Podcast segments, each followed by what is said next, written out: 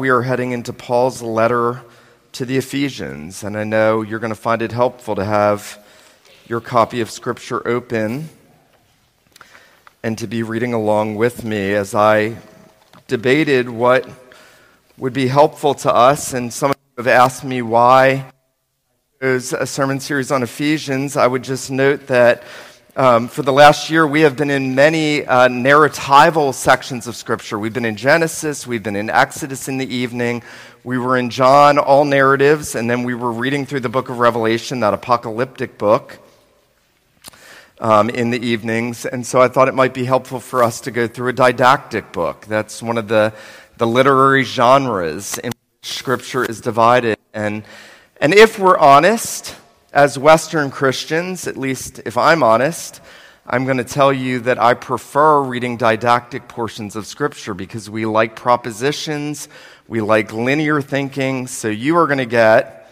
18 to 20 or so sermons in one of the greatest letters in the Bible. Uh, Martyn Lloyd-Jones, the great Welsh minister um, in England preached 200, I believe, and 89 sermons through Ephesians. You're going to get 18 through 20. So I am very merciful, and you should be thankful for that because I don't want to go verse by verse by verse through Ephesians. So we're going to take bigger pericopes, and we are going to do more of a bird's eye consideration of the Apostle Paul's teaching here. This morning, I want us to read together that opening section of Ephesians, verses 1 through 14.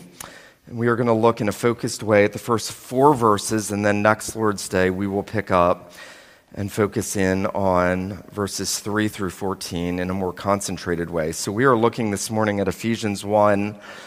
Beginning in verse 1, we're going to read down to verse 14. Um, and as usual, I know you're going to find it helpful to be reading along with me. Now, the Apostle Paul, presumably writing this letter to a church he had spent three years with, um, one of the churches he spent the longest amount of time with during his missionary journeys. He had set up a camp there. He had taught every day, five hours a day for three years in the school of Tyrannus. It was something of a theological institution. And, and even after spending that much time with that church, and this is so very significant, even after spending that much time with those people, training officers, training the people, teaching them the riches of the gospel, Paul feels like there is more. That's why we have this letter. Paul wants them to know there is always more. There's always more Christ. There's always greater depths that we can go in the gospel. And so he is writing this letter from prison in Rome. And now he writes, Paul, an apostle of Christ Jesus, by the will of God, to the saints who are in Ephesus and are faithful in Christ Jesus. Grace to you and peace from God our Father and the Lord Jesus Christ. Blessed be the God and Father of our Lord Jesus Christ, who has blessed us in Christ with every spiritual blessing in the heavenly places, even as he chose us in him before the foundation of the world that we should be holy and blameless before him in love.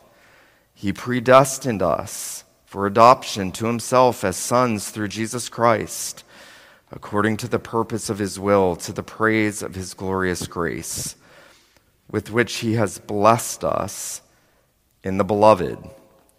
In him, we have redemption through his blood, the forgiveness of our trespasses according to the riches of his grace, which he lavished upon us in all wisdom and insight, making known to us the mystery of his will according to his purpose, which he set forth in Christ as a plan for the fullness of time to unite all things in him, things in heaven and things on earth. In him we have obtained an inheritance having been predestined according to the purpose of him who works all things according to the counsel of his will, so that we who were the first to hope in Christ might be to the praise of his glory.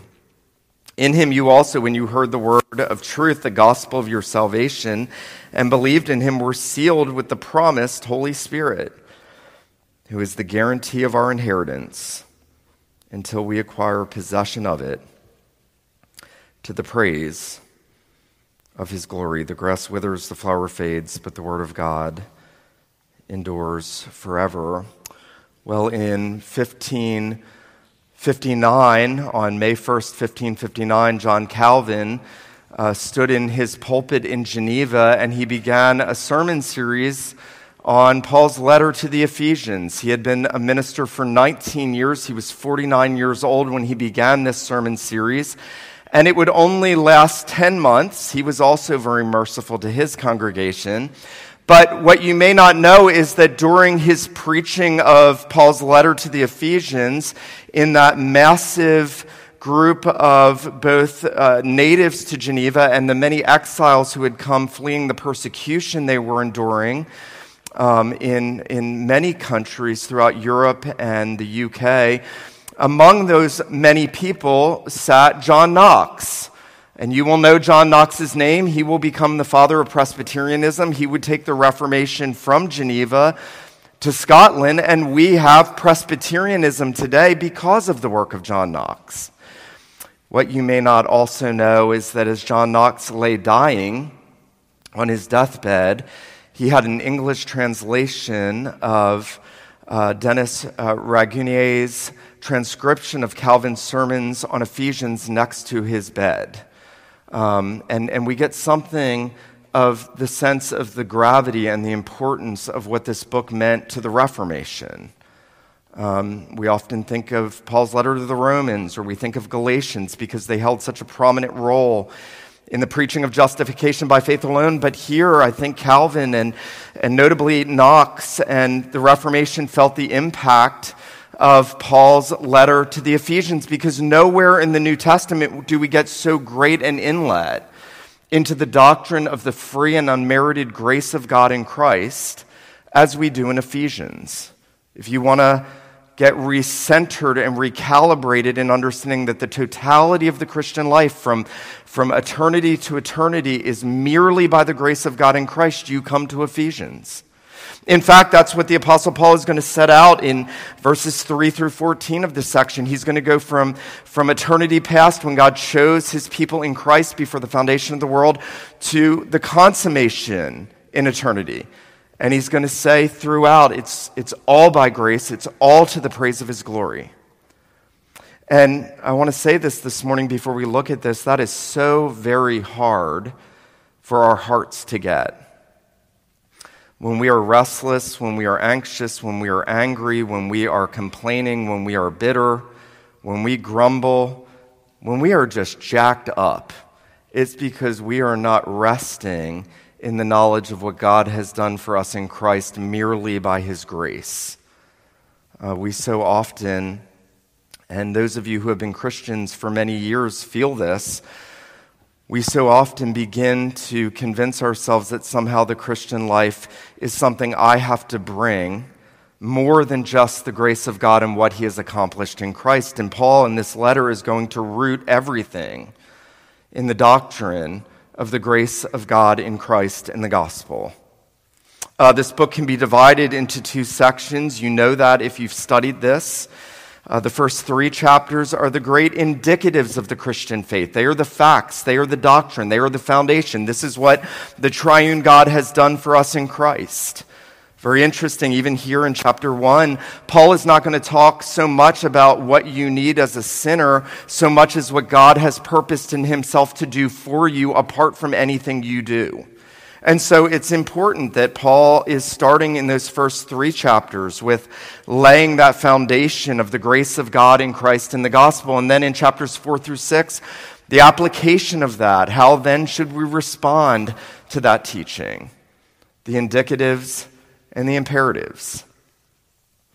I want to say this this morning because it is so important. Sinclair Ferguson often notes that for us to have fruitful Christian lives, the indicatives of what God has done in Christ have to be weighty enough to hold the imperatives of what God calls us to do as Christians. Because if they're not, we will buckle under the failures or we will be judgmental toward others that we think aren't doing what we think they ought to be doing. And so the indicatives have to be weighty enough for the imperatives. Well, we're going to consider this morning as we look at just the first four verses, and actually, really just the first three verses here of Ephesians 1, is I want us to consider first a grace filled greeting from Paul. And then I want us to consider a grace filled doxology, a grace filled greeting and a grace filled doxology. We'll notice as Paul begins this letter, he is addressing it in that common epistolary way in which letters were written in his day. He is addressing this church. They know who he is. He wants to remind them of who it is that's writing this. And, and so he simply begins by greeting them Paul, an apostle of Christ Jesus, by the will of God. Now, Paul is not taking anything to himself that has not been given to him by the grace of God in Christ. Um, I was shocked, and by the way, you should be shocked. I was shocked yesterday to be scrolling through Facebook and I saw somebody post a, a big conference with the apostle so and so and his wife. I'm thinking, y'all, it's 2022. We all know there are no more apostles. Let's just put that out there. If you don't know that, I'm here to tell you that. There were 12 apostles and then Paul. That's it. There are no more apostles. Jesus delegated the apostles and commissioned them to fulfill his word by giving the fuller revelation from his spirit, by carrying the gospel to the nations for the first time to lay the foundation of the new covenant church. And when the last apostle died, there are no more apostles. And so when Paul appeals to his, uh, his apostleship, he is not appealing to anything he's taken on himself. Notice he says, Paul, an apostle of Christ Jesus by the will of God. Now remember who Paul was. He was a blasphemer, he was a persecutor of the church. If anyone is going to understand that the totality of the Christian life is all of grace and only of grace, it is this man. He was not seeking for Jesus.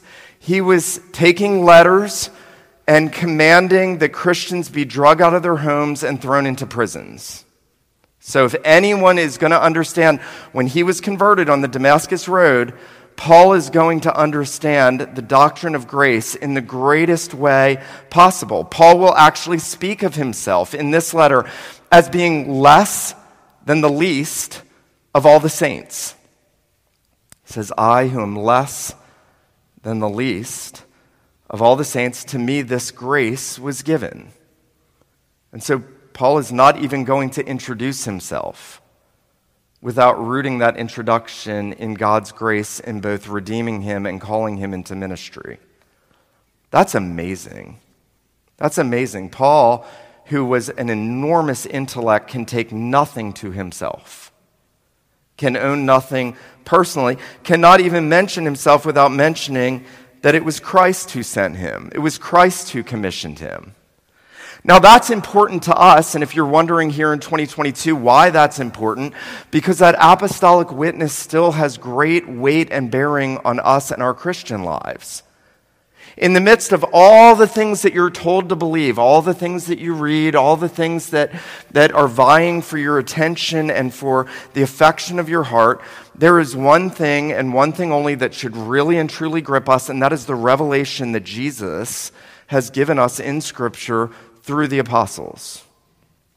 Uh, there is a great scene, if you know John Bunyan's literary classic, The Pilgrim's Progress, where Christian, having been converted, was brought by interpreter, was brought into interpreter's house by evangelist. And as he's in the house and he sees many different things happening in the house, he sees a painting on the wall of a man with a grave look on his face, with his eyes up to heaven, with a, a Bible in his hand. And, and he asks, Who is this? And and the interpreter tells him, This is the one who has begot many children, who has given guidance to many. This is the Apostle Paul that Bunyan is seeing. And he's understanding that the purpose of Paul's apostol- apostolic ministry was that the Word of God would come to bear on the people of God, that they would understand that there is a divine weight to the doctrine that is being taught. That what Paul writes in here, and he'll say this in chapter 3, is that actually what he is writing, he says, when you read this, you will know my, my knowledge of the mystery of Christ that it had been revealed to him in great measure. When you, and I would encourage you to read through the book of Ephesians, it'll take you 20 minutes to be reading through this letter as we go through it. And you will see that no mere man could have ever written the depths and, and riches of what God has done in Christ, as has been revealed to his apostles by his Spirit and given to us in Scripture. Um, now, I will say this this morning, and we'll come back to this in a minute. Um, this is not meant to be a theological treatise per se, it is a letter that Paul is writing to a particular people, and yet it is, it is a cyclical letter. It is meant for the whole church, just like Colossians, its counterpart. It was meant for all believers everywhere to read this. And, and we are meant, as we read this, to understand more about who we are when we consider the subjects of the grace of God. Notice, as he addresses them in the second part of verse 1, to the saints, who are in Ephesus and are faithful in Christ Jesus. This is not a special category of believers. Please get this this morning. When Paul addresses the believers in Ephesus as saints, he is addressing them as he would address anyone who is savingly united to Jesus. That is your position in Christ. It's not for a special category of people who have done special things and have somehow merited this status. That is the very status of the people of God. You, if you are in Christ, are a saint. You have been set apart. You are holy unto the Lord. You have been, you have been sanctified in Christ. You have been set apart for the special purposes of God. And notice that Paul then says that they are also faithful in Christ Jesus. They have positional sainthood because of their faith in Christ, but they also have themselves shown themselves to be faithful in the Lord Jesus. They are desiring to live faithful Christian lives. They are desiring to walk in a way that's pleasing to the Lord. And then notice, and this is the big theme here, who he is writing is those who are, and Paul uses a little preposition, ace, in Greek, those who are in Christ Jesus. Now, there is no greater way that you can think about yourself if you are a true believer than that you are in union with Jesus. Paul doesn't just say, as he'll say elsewhere, that, that they had believed in the Lord, on the Lord, not just that they had believed the Lord. He will use all that language elsewhere in the New Testament. But here, Paul will use what is his favorite construct to explain the Christian life, and he will say that he is writing to those who are in Christ. Those are they are now united to him by faith. So inseparably united to them that, that his life is their life. That he so represents them that what is true of him is true of them. Paul can't find a greater construct to explain what has happened in the life of a believer than to use that little construct that you are in Christ. What a difference that would make in our Christian lives, our conversations, the ways we even think about our relationship with the Lord if we remember that we are in union with Jesus. Um, you know, Paul in 2 Corinthians, he'll have to defend his ministry because it was constantly being undermined because he wasn't very good looking, he wasn't eloquent. He didn't live up to what these super apostles said they were. And, and you'll remember there's this strange section in Second Corinthians where Paul's talking about this man. He said, I knew a man in Christ who was caught up to the third heavens. And, and I remember as a young Christian being like, Who is this man? Well, it's Paul. When Paul wants to talk about himself and the privileges that he received, the way he does it is to say, I knew a man in Christ. I knew a man in Christ. What a difference that would make if you recognized that your life is in Christ. What we sang this morning, my worth is not in what I own, our worth is in Christ.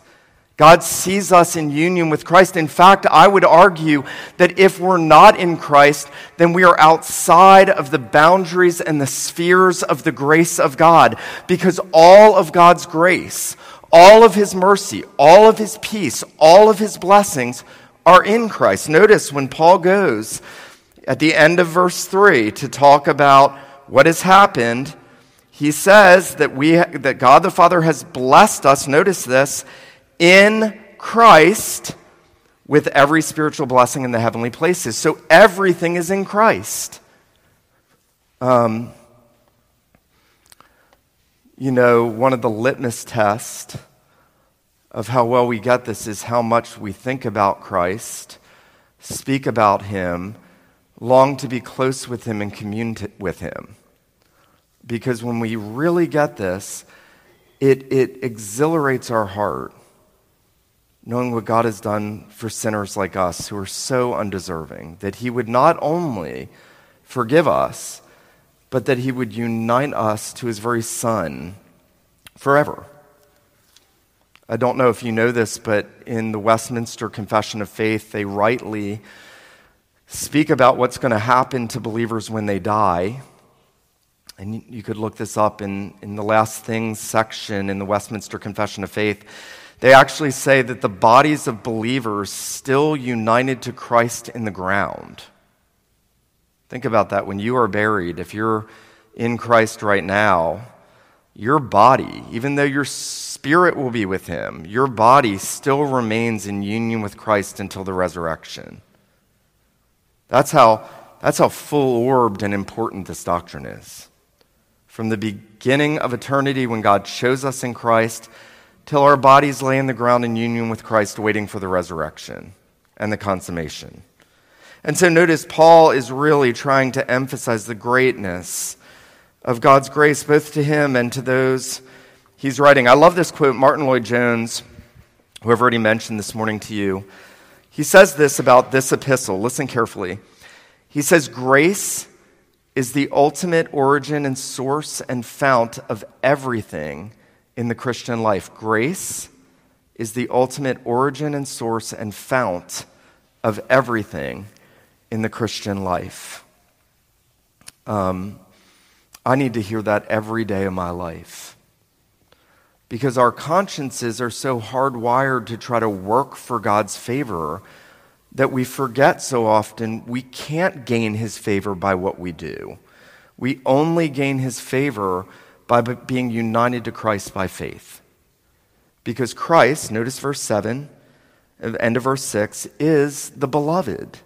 He is the beloved Son of God. Now, in this grace filled greeting, notice that Paul is going to do one more thing, and now he is going to pronounce that blessing of grace over the people. Notice verse 2 grace to you and peace from God our Father and the Lord Jesus Christ. Now, you have to listen very carefully because what Paul's going to do both at the end of verse 2 and the beginning of verse 3, and just notice this with me, he is going to say grace and peace from God our Father and the Lord Jesus, and then he's going to say, Blessed be the God and Father of our Lord Jesus. He is going to link together inseparably the Father and the Son in the work of salvation, redemption, and the impartation of his grace to his people. And he's going to do that, and listen very carefully, he's going to do that because apart from Jesus, God is merely a consuming fire, and you can never come into his presence. We wouldn't dare try to approach the living God apart from the mediation of Jesus. Listen to this. One old uh, theologian John Ferguson, probably related to Sinclair some distant way, said this Looking to God with respect to Jesus Christ inflames the heart with such a mixture of love and admiration at his excellencies and worth that looking to God with respect to Jesus must of necessity break forth in our blessing him. God considered without Christ is a consuming fire. God considered without Christ is a consuming fire. Now, Paul has pronounced this blessing on these believers in Ephesus. And, and what a fitting way, isn't it, for him to open in verse 2 with those words, grace to you and peace. And then notice at the very end of the book in chapter 6, notice the final word, chapter 6, verse 24 grace be with all who love our Lord Jesus Christ with love incorruptible. He begins the book by pronouncing a blessing of grace. He ends the book by pronouncing a blessing of God's grace to his people. Now, as I said already, that means that we are to understand that the entirety of our relationship with God is merely by his unmerited, undeserved favor. In fact, I'd go further and I like the way Sinclair Ferguson and R.C. Sproul used to say this. Actually, it, it's not that we don't merit his grace, it's that it is demerited. That we have done everything not to deserve him doing everything for us. And so notice now, secondly, moving from this grace filled greeting to a grace filled doxology. Notice that that Paul is now going to break forth in, in verse 3 and all the way down to verse 14 into this, this doxology, this eulogizing, the word is in the Greek. He is going to eulogize God for what he's done. And some of you I know know this. Um, Paul would have been a terrible associate editor because verse 3 through 14 is one very long run on sentence. In fact, one scholar said Paul launches into this glorious doxology with a majestic contempt for grammar and analysis. Um, you know what? I think Paul is so full of what he wants to explain to the Ephesians, so full of wonder at what God has done for his people in Jesus Christ that, that he can't help throw out every rule of grammar in order to give them, as it has been said, the grammar of the gospel.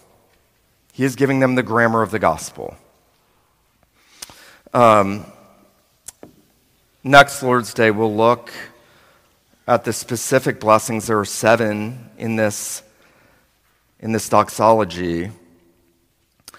And yet, this morning, I want us to just basically consider what is happening here. You know, Paul is teaching us at the very outset that the right response to a heart that has been gripped by the grace of God and the gospel of Christ is that we would break forth in praising Him.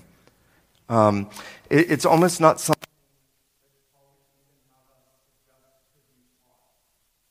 sense in which it, it, it can't be taught. It's something that, that bursts forth spontaneously out of his heart. And again, let me say this this morning. If, if your heart is dull, if you have a hard time singing to the Lord with an inflamed heart of gratitude, it's because we've forgotten the grace of God and the greatness of that grace. And one of the tragic things, and, and I've seen this in ministry over several decades now is that when people who have never heard these things come into the church, there is a childlike wonder and joy about them, and there is an affecting overflow of that. It's not manufactured, it's sincere. And then as, as the years roll on and, and the decades go by, I see in so many believers that it, it just seems commonplace, as if, yeah, we got that. And that's the wrong response. I heard uh, Ligon Duncan preach a sermon on this 20 years ago, and he told the story of a woman who had lost her son in a tragic ac- accident.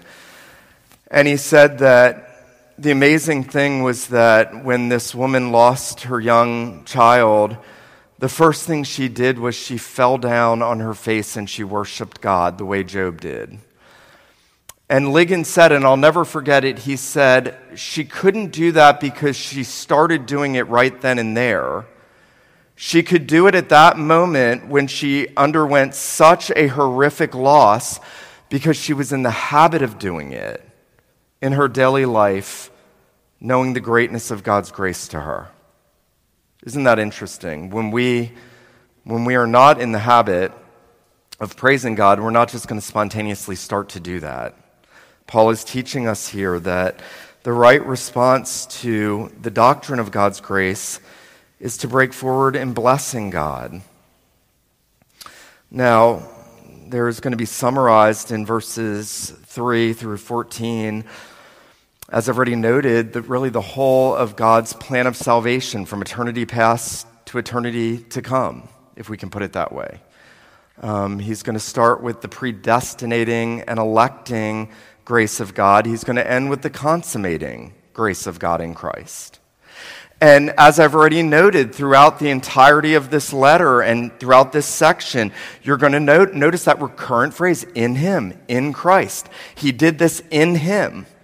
And so when He says now that He has blessed us in Christ with every spiritual blessing in the heavenly places, He is giving us the sphere of His blessing. Where am I to go to discover the blessings of God? And He's going to say that they are all in Christ and they are in the heavenly places. Now, that little phrase in the heavenly places is going to surface throughout this letter. Um, here in chapter 1, we're told that God has blessed us with every spiritual blessing in the heavenly places in Christ. And then in chapter 2, he's going to say that he raised Christ up and seated him in the heavenly places.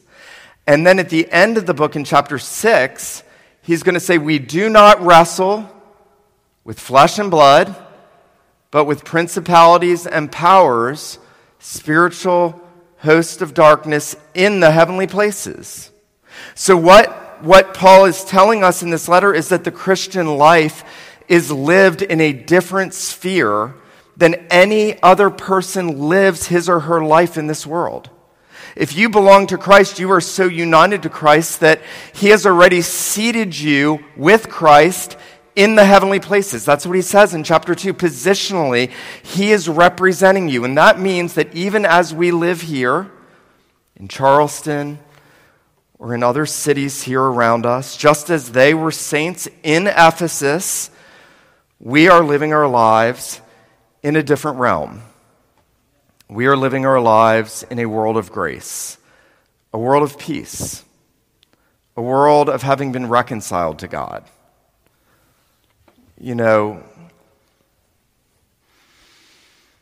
I'll give you a confession this morning. I am often plagued by the fact that I don't have more unbelievers say about me or hear them say about other believers I know, there's something different about that person. They are from a different world. Paul is wanting you to understand you are from a different world, you belong to a different realm. Um, you have been blessed with every spiritual blessing in the heavenlies in Christ. Now, here's the other thing Paul's saying He's also saying this is not your home. And that this is not what we are to be putting our hope in. Jonathan Edwards, in his exposition of this in his uh, blank Bible, his notebook, he says this Christians have their blessedness in heavenly places. They are not of the world. That is not their country or their home. Their inheritance, listen carefully, their inheritance, their house, their treasures, their food, their ornaments, their friends, their society, their entertainments are in heavenly places. Their enjoyments are not in an earthly paradise. They are not of the first Adam, who was of the earth, earthly. They are taken out of that stock. They are children of the second Adam, who was a quickening spirit, the Lord from heaven. They are, therefore, they therefore belong to Christ and are in Christ. Their blessings are spiritual and in heavenly places, not in earthly, not in Eden or any other country. Now, that means that God wants you to understand the greatness of everything that He has for you in Christ already. Um, I've noted already when we when we forget that the whole of the Christian life from beginning to end is by grace through faith in Christ, as Paul's going to say in chapter 2, that, that we slide into complaining and grumbling, bickering, anger, strife.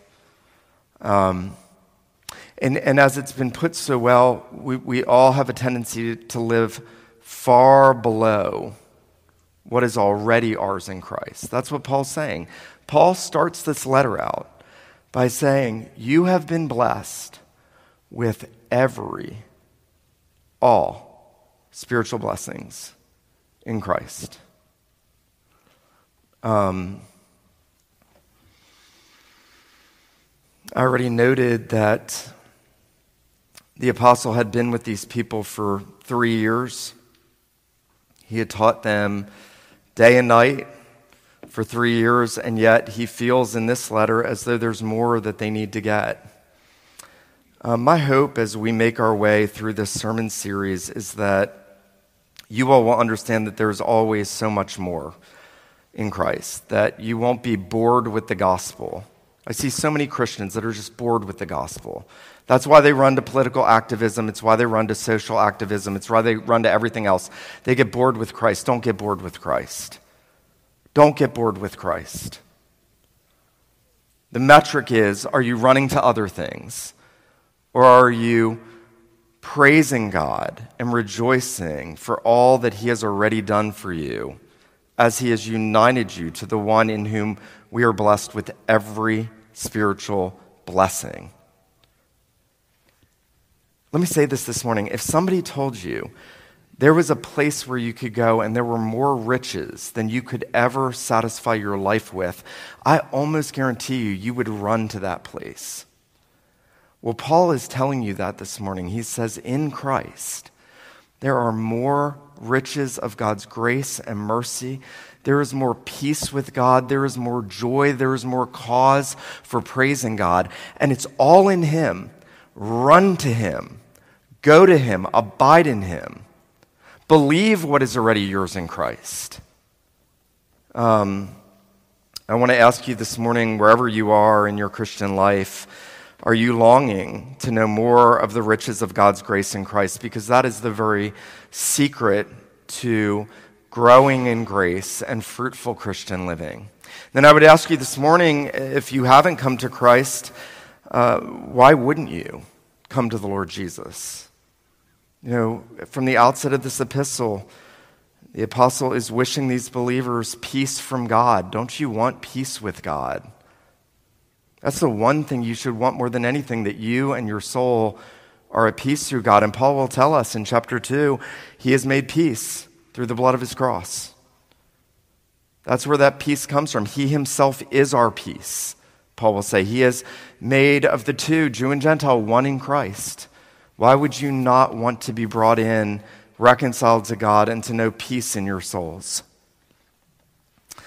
Um, I'm sure that I won't do justice to this sermon series as we go through this, but again, I want to encourage you to be reading through this letter as we work through it over the next several months. And I hope that you will be drawn deeper and deeper into gratitude for what you have in Christ, that you will learn to live out of your union with Christ, that you will cry out to the Lord to help you to understand more of what you already have in Him. Um, that is the very foundation of the Christian life. As Lloyd Jones says, I'll leave you with this thought grace is the ultimate origin and source and fount of everything in the Christian life, and it is all in Christ. Let him who has ears to hear, let him hear what the Spirit says to the church. Let me pray for us. Father in heaven, we do thank you and praise you for these glorious words. We do acknowledge that our hearts are sometimes dull, that we have not yet understood these things as we ought. We have not praised you as we ought. And so we pray that you would cause these truths to deep down, sink down deep into our souls, that you would cause them to cause within us a burning desire to praise you, to bless you for all that you have given us in Christ, that you would give us joy inexpressible and full of glory as we contemplate how you have dealt with sinners like us through your Son. We thank you and praise you for our union with Christ.